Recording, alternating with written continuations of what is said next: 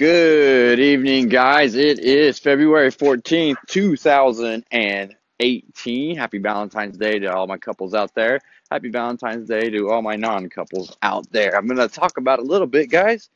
Um, I'm, I'm, it's going to be like a two part podcast. This first part, though, is going to be uh, towards the couples.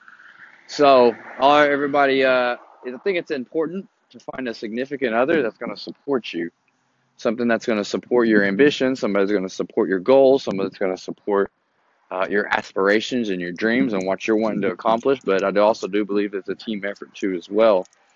Um, a lot of times we find out that people don't have enough support or any support um, at all in regards to what they're wanting to accomplish. And this may be a fitness goal, it may be a financial goal, uh, any whatever it may be. Sometimes people are really, really, really just lacking support.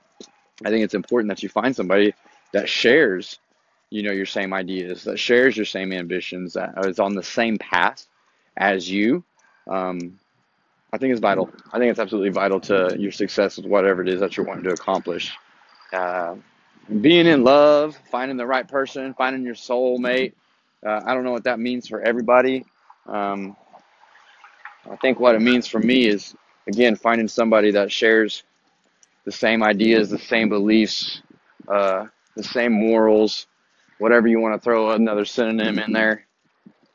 But having a partner, like I said, working together and you're able to do stuff, you're able to accomplish more as a team rather than trying to do everything else on your own. So it, it's, it, and this, this is not going to be some couples podcast or anything like that in regards to love. If you guys hear all these damn dogs barking in the uh, background, they're not mine.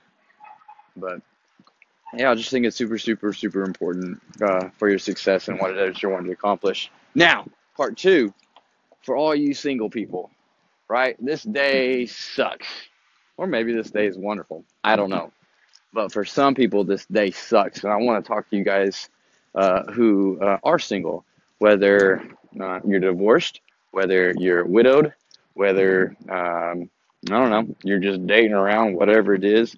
One thing that I truly believe one thing that I absolutely 100% truly believe.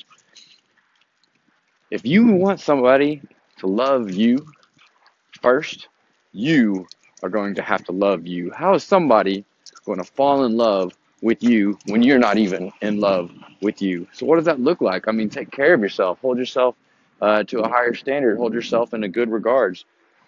Not allowing people, not allowing people to let you treat to let you treat, not allowing people to treat you in a specific way. But how in the world, how in the world is somebody supposed to love you if you don't love you? And this is a mindset, guys. There's a lot of things that you can do to help with this. And, you know, taking care of yourself physically, taking care of yourself mentally, these are all steps that can get you there this is going to be hard for some of you guys to hear, but you're going around, oh, boo hoo, what was me, what was me, what was me. And why don't you, uh, why don't you start working on yourself? Why don't you start working on yourself? Why don't you start improving yourself? Why don't you start being the person that's attracting the other person? And I'm not talking about in the physical stance, kind of. I might be talking in the physical stance. I'm just talking about in life in general instead of waiting and looking for the right person, why don't you just be so damn awesome and have the people come to you and you can have your pick? That's how I look at it. Instead of sitting around waiting, waiting, waiting, ladies, waiting for Prince Charming, guys, waiting for that super awesome chick, instead of you guys sitting around waiting, why don't you just be a kick ass human being that people want to be around, that people want to be with,